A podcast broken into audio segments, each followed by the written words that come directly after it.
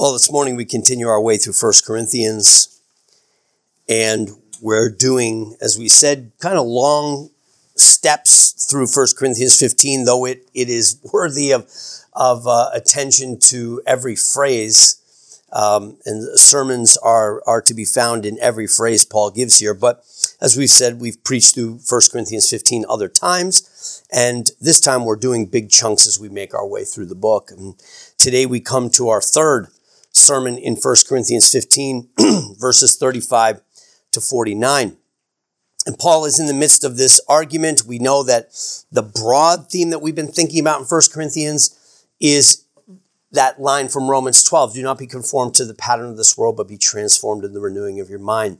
That the Corinthians are sliding into Corinthianizing. They're, they're sliding, they're, they're thinking like Greeks and Romans. They're thinking like Corinthians and not like Christians. And we confess that this is something we're prone to do. It's very natural for us to think as Americans. It's, it's obvious to see their Corinthian thinking and saying, oh, come on, you know, Paul's arguments are so obvious. But what about for us? Where, where are the ways in which we think primarily like Americans and then try to fit that into our Christianity rather than approaching the issues of life uh, whether they be even things like lawsuits in this chapter. You know how we how we handle our rights and our privileges, uh, how we love one another, how we handle our gifts, how we handle our relationships, how we handle the Eucharist, how we handle wisdom and truth seeking, and all these kinds of things that Paul's been dealing with in Corinth. How do we handle them first as Christians? That our Christianity is the primary lens through which we view these things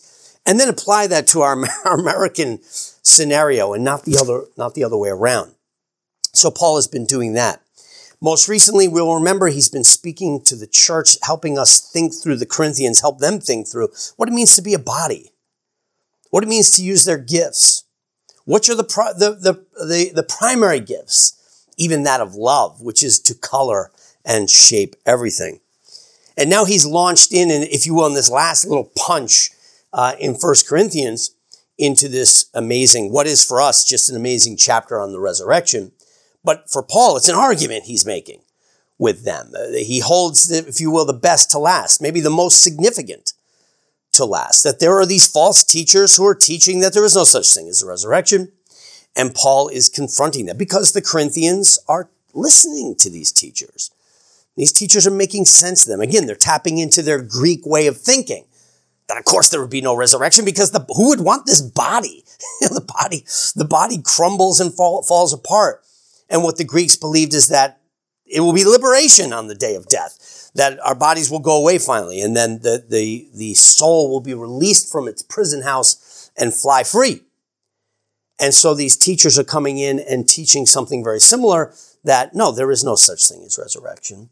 And the Corinthians are giving ear to this. And this is infuriating Paul, who then, as we've already said, lays out the implications for them. Hey, if you say there's no resurrection, then let me just explain to you what that means. If there's no resurrection, then it means this and this and this. Then Jesus hasn't raised from the dead. If Jesus hasn't been raised from the dead, then you're still in your sin. Your faith is in vain. I'm a false prophet. You know, he just works it all the way through. And we of all people are most to be pitied. And I'm not just asking you to believe it because of the logical consequences. Hey, if, if the logical consequences of truth are bad, it is what it is. I don't change my beliefs because I don't like the logical consequences of something.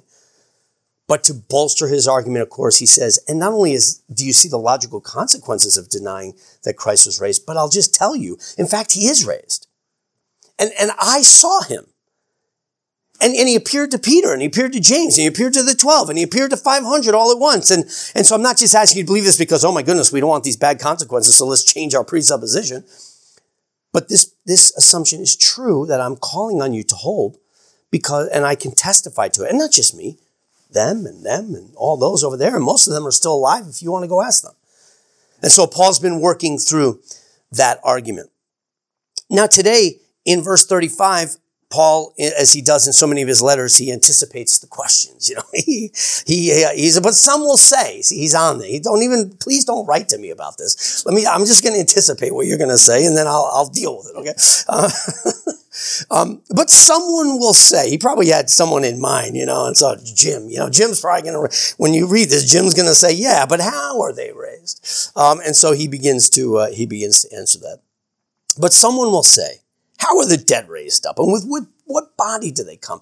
You, you, try to make, this is all, this is all, you're telling me these truths, but you're giving me no picture here, no sense of how this is all supposed to take place. And so Paul launches in again to this beautiful image. He, as, as Mark uh, mentioned in his prayer, uh, the Lord gives us these, these analogies, these revelations. And it's a beautiful thing actually to contemplate, right? When you believe that this world is not just a big cosmic accident that has a couple convenient analogies embedded in it. When you believe, in fact, that the God of heaven and earth, the God who gave us the scriptures, the God who sent his son as the incarnate word, that that God created the cosmos, then you will believe that it is charged with revelation, right? It like, like the revelation of God is oozing out of it all the time, right? It's just, it, it's constantly revealing it's not that there are convenient analogies. The analogies are there because God embedded them into his created order so that wherever you look, the grand truth is being reinforced in the little things like yeast and mustard seeds and trees and rivers and stars and bodies, as we've already seen.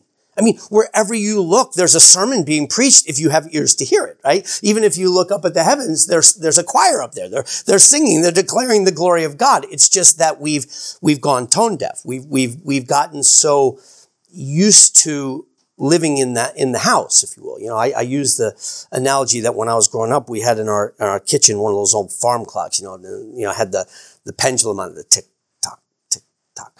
And, you know, you live in the house for 15 years and you can't hear it anymore. And I remember, I remember a, a specific moment sitting in the living room and trying to make myself hear it, like closing my eyes and trying to hear the tick-tock and having to work at it.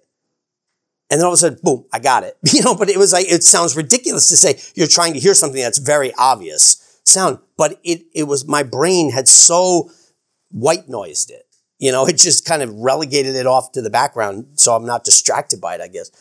That I actually had to work to hear it. And the music of the spheres, the, the heavenly choir of the, of the stars uh, that are singing the glory and grandeur of God um, is something we're tone deaf to. And the same thing is true of, of harvest, you know, of, of sowing and reaping. It's like it's a sermon right there, as is the change of the seasons. We know this, but it becomes just no, it's the way the world, it's just the way the world works. And yeah, if I have to, I can work to find an analogy. But no, for Paul, these things are embedded within uh, in in creation themselves itself. And so he turns now to this metaphor, and maybe metaphor is not even good. It's it's an illustration. Um, it's a metaphor, but it's also just really an analogy, an illustration of what's happening. So the person asks in this rhetorical question, how are the dead raised up? And with what body will they come? And, and Paul responds to this, this hypothetical person who he probably knows exactly who it is. Foolish one. Um, what you sow is not made alive unless it dies. And what you sow, you do not sow that body that shall be, but mere grain, perhaps wheat or some other grain. But God gives it a body as he pleases and to each seed its own body. Okay, so Paul just in this, you're asking a, you think you're asking this complex, abstract question. Try to explain to me how this whole thing works, resurrection from the dead and bodies, and what kind of body are we going to have? And Paul goes right back to harvest, re- sowing and reaping. And it is worth paying attention now. You will, I hope you'll never think about sowing and reaping the same now that you hear what Paul says about it.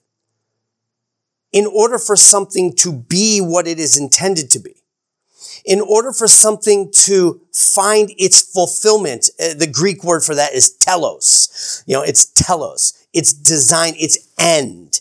End in the same way we use it in the Westminster Shorter Catechism, right? What is the chief end of man? It's not like what's the end. It's, it's the purpose. What was he made for? Well, to glorify God and to enjoy him forever. But in order for something to find its end, according to Paul, it must die. Now that alone, that thought alone is worth contemplating. In order for a seed to reach its telos, a seed does not exist for its seedness. A seed exists to become something grand. An acorn doesn't exist to, to, to be an amazing acorn. An acorn exists, it turns out, to die. It must, it must fall into the earth and die. And when it does, it grows into the thing it was meant to be, an oak tree. I mean, Jesus made this point in John chapter 12 and it's it's right at the time when he is right he he's feeling it. The the the sweat of blood is right there beneath the skin now. I mean it, he's feeling in fact in john 12 you'll remember he actually cries out my soul is troubled. But what shall i say? Father deliver me from this hour? No it was for this hour that i've come. Like this is what this is as a seed this is what i'm here for. But boy he's the, the, the wine press uh, of, of wrath is, is already beginning to, to crush him. He's feeling it, right? My soul is troubled. And the disciples are thrown off, right? Because he says, now is the time for the son of man to be glorified. But what shall I say? You know, but my soul is troubled and they, they just can't, like, if, if now is the time for the son of man to be glorified, why, why are you so troubled? Like, that seems like, hurrah. You're like, let's, you know, but, but he, he knows what's coming. And then he uses the same image. He goes, I tell you the truth. Unless a grain of wheat falls to the earth and dies, it remains alone. But if it falls to the earth and dies, it will bear much fruit. I, I'm, I'm a seed, and as such, I must go into the earth and die. And only then, only then will I be a life giver. Only then will there be much fruit. And of course, we are the fruit of that death and resurrection. But if Jesus does not die, if Jesus does not go into the earth, if you will, then he remains alone. And Paul is picking up on that. Now, again, I think we need to think through what that means for us because the pattern in, it's not merely that Jesus did it and yes, we all benefit from it. We do. But the way that we benefit from it, it turns out in 1 Corinthians 15 is you will die. And death, that great enemy, that last enemy, that awful enemy, it turns out, and we'll spend time on this when I get back in a couple weeks you know, that beautiful passage that was read at the end of 1 Corinthians 15, death itself gets swallowed up in victory because it turns out that when death does its awful, evil work on us, the end result is not victory for death, but the new life that bursts forth from it. Go ahead, death, kill the seed. The result will be a harvest of grain. Go ahead, death, kill the, kill the acorn. The result will be an oak tree right? All that death can do is bring the seed to its telos. That's, that is death being swallowed up in victory. And therefore, the great enemy that we dread, and I, I, I get it, even Jesus, right? I'm, I'm not, I don't, I don't blow off the, uh, the, the, the, the trouble that death brings to us, the, you know, the, the, the pressing of death that it brings to us. It's, it's an enemy. It, Jesus himself, though he was also bearing the wrath of God, of course. But but it, there's a model there that okay, death is death is a, a difficult thing. We don't we don't treat it lightly. But the good news is, of course, that death, the, the worst it can do, is bring you to your telos. So Paul gives us this image and Jesus himself has given it to us already. Now I'll give you, I'll give you one other picture of this too, that, that this image is not only just here in Paul or going back to the words of Jesus. But it turns out if we have eyes to see it, we will see it in the very beginning as well. That if we go back to the first pages of the scripture, what do we find there? We find Adam. And what's the problem with Adam? aha, he's alone. Right? And, and, and the Lord even comes and he says to Adam, and we've talked about this, hey, it's not good. This is not good. Right? The first thing that's not good within the created order is not sin. The first thing that's not good is that Adam is alone. And God created Adam alone, just like he creates seed, and seed, if you will, is alone. But what does it take for Adam to bear fruit? What does it take for Adam not to be alone? And he's put to sleep, right? I mean, if, if it's not a death, and I'm not sure it's not a death, to be honest with you, I don't know what it is. It just says he put him to sleep. But, you know, we've all put dogs to sleep too. It's a nice way of saying something. You know, it's like, I don't know if he just went out for a snooze or whether he's dead. Pre fall death. I don't know, but he put him down. And what was the result? When he woke up, was he still alone? He was put to sleep, but when he woke up, there were two.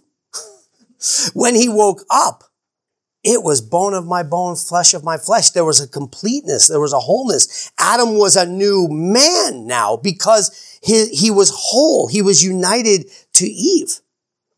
Just as Christ, when he was put to sleep and buried in the earth, woke up and his bride was also created, if you will, from his wounded side.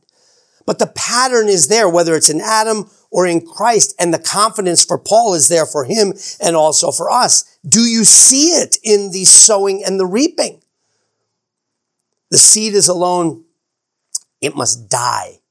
And when it dies in the earth, then it will bear much fruit. So there's the pattern that he gives to us. Then he launches into this business about bodies. That the thing that is sown doesn't just come out of the earth. You know, it's not like you, you bury a seed and then a seed pops out. You bury the seed and a stalk of wheat grows out. A different body. It's, it's, it, they're, they're organically linked. It's just a different body. And again, I, I think you see that with Adam and Eve. I mean, Adam, if you will, is, is put to sleep and then he wakes up and there's Eve.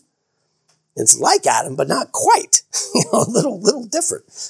And so the image here is for us. And he launches into this business about bodies in verse 38. But God gives it a body as he pleases and to each seed its own body. And then he, he, now he goes into other metaphors. You, you see that God gives different bodies, even within the created order. You see this, not all is the same. Uh, uh, verse 39, all flesh is not the same, but there's one kind of flesh of men, another kind of flesh for animals, another fish, and another for birds. And then, of course, you have celestial bodies and terrestrial ones. And so God makes all these different things. And so now he's going to take this, if you will, sort of horizontal diversity of bodies, and he's going to flip it and make it a vertical difference of bodies. Just as you see the bodies of animals and the bodies of fish and the bodies of birds and the bodies of stars, so also we're going to see the body of mortal man and the body of immortal Right? So just as you see the diversity of bodies there, you're going to see the diversity of bodies here. That's the, that's the argument and the analogy that he's making. And you're going to see that here in a second. But here's what's important to recognize that each body has its own glory. Right? The, the, the glory of this star differs from the glory of that star and the glory of the sun differs from the glory of the moon. Now the moon has its own glory. You say, well, this would be like uh, the the language about the body. You say, well, because the moon is not internally lit, you know, self illuminated, it's not glorious. Only the sun is glorious because the sun provides its own light. The moon is just a lump of rock in the sky that that reflects light. It's not glorious. The sun is glorious, but that's not what Paul says. No, no, no. The moon has the sun has its glory. The, the glory of the sun is its illumination, its, its brightness, its heat, its radiance. That's different than the glory of the moon. But the moon has its own glory. Right? The glory of the moon is a reflective glory. It's a soft glory. It does its own thing that's different from the sun, right? Again, here, here Paul making the argument he made in 1 Corinthians 12. It would be stupid if we said, well, because the whole body's not an eye, it's worthless. No, we don't want the ear to see. I need the ear to hear. That's what I needed to do. And if it will just do its job, we'll say, well done, ear. You say, yeah, but the eye is really where it's at. No, I need the liver to do liver stuff, and I need the ear to do ear stuff, and I need the hands to do hand stuff. And the sun has its glory, and the moon has its glory, and the bird has its glory, and the grain of wheat has its glory. Each has a glory that God has given to it. And that's important. That's important in the argument that Paul is going to make because again, he's going to take this horizontal diversity, and I'm using the language of horizontal and vertical just to give us some distinction. He's going to take this horizontal diversity of the, the glory of the sun, the glory of the moon, the glory of the stars, the glory of the birds, the glory of the fish, and then he's going to zoom in on us and say the same with you. There is a glory of mortality. It has a glory. It's not, it's not this body in its broken stages and you with all of your ailments and all of your problems and all of your frailties and all of your memory loss, you know, the stuff we remember and the stuff we forget and the stuff we've learned and the stuff we do and our aging process and where we are in that process. All of that has its own glory. It's not that, well, it's not the heavenly body, therefore it has no glory. No, no, no. Just like the moon has a glory and the sun has a glory, mortality has a glory. It's a much lesser glory, but it has a glory of its own. And so, so Paul makes the argument in terms of glory. Now there's one glory of the sun, Verse 41, another glory of the moon, another glory of the stars, for one star differs from another in glory. So also is the resurrection of the dead. The body, and now here he's going to do what I'm talking about, horizontal to now vertical. He's going to zoom in on one thing now. Instead of looking at stars and fish and birds, he's going to say, let's just talk about man and just kind of look at his or her transformation. And here's the transformation that happened. Now he's going to take the seed metaphor or analogy and the glory business and kind of bring them together. So also is the resurrection of the dead. The body is sown in corruption. But remember, what you sow is not what you reap in that sense. In one sense, it is. If you sow wheat, you'll get wheat. But you sow a seed and you get a head of wheat. It's just abundant with fruit. You don't get one seed, you get a whole head of grain. So what you sow is what you reap on the one hand, but on the other hand, you don't sow a seed and get a seed. You sow a seed and you get a stalk, a head of grain. So also here, in our bodies, it is with the resurrection. It is sown in corruption. You know what's going into the earth when Bill Spranger dies? A corruptible body. And the same with you. Corruption is going in the grave. Corruptible creation corruptible glory. That this body is glorious. It's fallen, it's broken, but it's glorious. It's the image of God. And as a corruptible, it's a corruptible image, but it is nonetheless the image. Corruptible glory is going in the grave.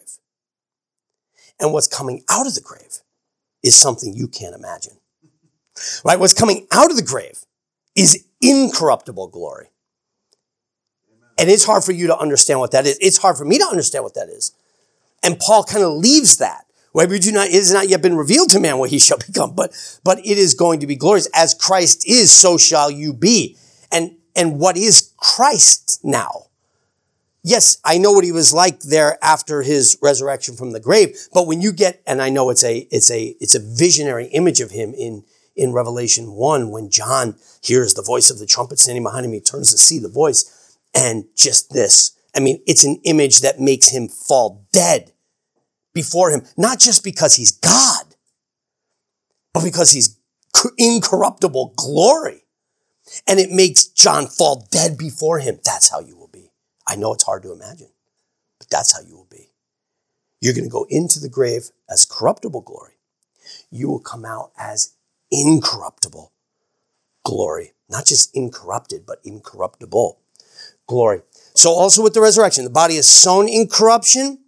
It is raised in incorruption. It is sown in dishonor. Dishonor means, I, I think again, just another way of saying the way that we, we crumble apart. We have to suffer the shame of aging. And by shame, it's not that there's shame in aging itself, but it's the it's the difficulties that we have to endure that come with with uh, aging, especially in this fallen age. It is sown in dishonor; it is raised in glorious glory. It is sown in weakness, a weak glory, but it is raised in power. And again, just think of that image of Jesus in Revelation 1. And here he, now he brings it all home. It is sown a natural body, a natural glory, right? A created glory from the dust. That's where he's going to go here in a second. It is sown a natural body. It is raised a spiritual body. And by spiritual, here's where our, we have to do a little bit of work. For the Corinthians, that meant non-physical. That is not how Paul means it here. He just means filled with the Spirit right? Fully filled with the Spirit. It is sown a natural body. It is raised a spiritual body. There is a natural body. There is a spiritual body. And now he's going to conclude, and I wrap up with this by saying, here, let me give it to you one more time as, as if what goes into the ground and what comes out of the ground. And let's use Adam as the original and Christ as the result. So it is written, the first man, Adam, became a living being but the last Adam became a life-giving spirit. One was alive. Think, think the lesser now, like a grain of wheat. But the other became a life. It wasn't just alive. It's not like, well, Adam was alive and then Jesus was alive. No, Adam was alive, but Jesus became a life giver. It's like, remember when he tells the, the woman at the well, hey, I'll give you, I'll give you this water this living water. And it's one thing to receive living water. But then we're told, and then you will become a fountain of living water. Right? You will, streams and fountains of living water will flow out of you. I mean, that's where we're going. It starts with us receiving life, but then in Christ, it just goes to levels of glory that we can't contemplate, where we actually become means of life. So it is written, the first man, Adam, became a living being, but the last Adam became a life-giving spirit. And again, that doesn't mean he wasn't physical. It just meant he was so filled with the spirit that the spirit, like a river of life, was flowing out of him and bringing in new life. However, the spiritual is not first, but the natural.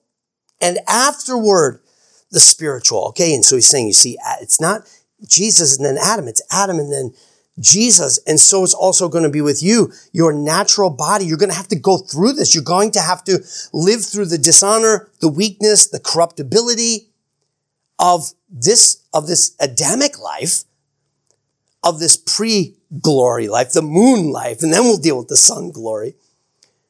And then you get Christ.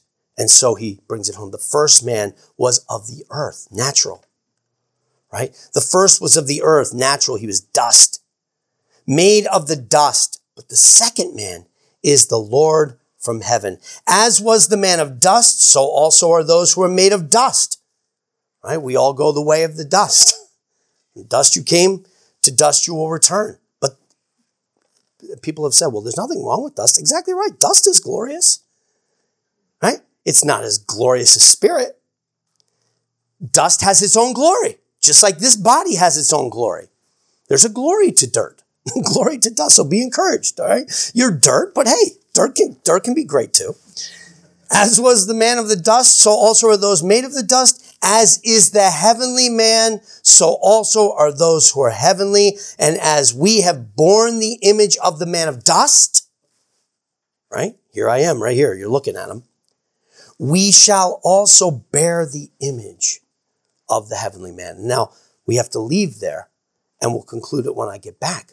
But Paul just leaves us by imagining what it is to be so united to Christ that when we go into the earth, like a seed, and come out, that we will be like the God man. I will not be God, but I will be like the God man.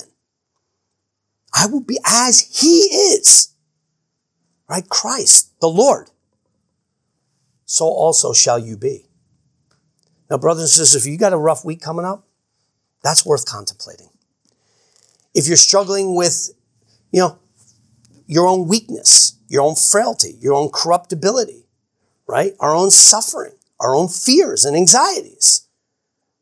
That's worth contemplating. Your life is a vapor. This, this dusty glory that you see in front of you is a wisp and it's gone.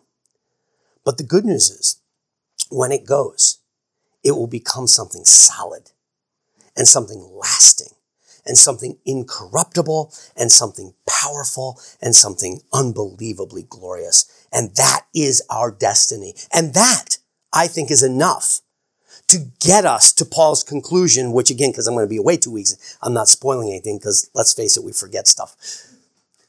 That Paul concludes this chapter by saying, therefore, be steadfast, immovable, always abounding in the work of the Lord. See, for Paul, that is what this truth leads to. You want to be steadfast, immovable, always abounding in the work of the Lord? You need to contemplate this. Because the minute you realize that even death itself just transforms you from glory to capital G glory, let's go. I have nothing to fear, right? And just again, go back and read Romans 8. What can separate me? You know, all that. Well, who can condemn me? You know, Paul's just riding that wave of confidence that comes from contemplating such a glorious truth as that, as this. So may that be your comfort and your encouragement as we head into this week. Let's pray. Father, we thank you for this glorious good news. We thank you that you've made us glorious in Adam Oh, but Father, it's a pale glory compared to what we will be in Christ. And so as we look ahead with great anticipation, may you keep us faithful in the midst of this glory, that we might do all things for your honor and for your glory. Help us to be steadfast, immovable, always abounding in the work of the Lord. For we know what will be, even if we don't understand all the details. For we've seen it. We've heard the sermon preached every sowing and harvest season. We've seen it in the sun and the moon and the stars. And so, Father, give us confidence to believe it and faithfulness to live it out, we pray. For we ask this in Christ's name. Amen.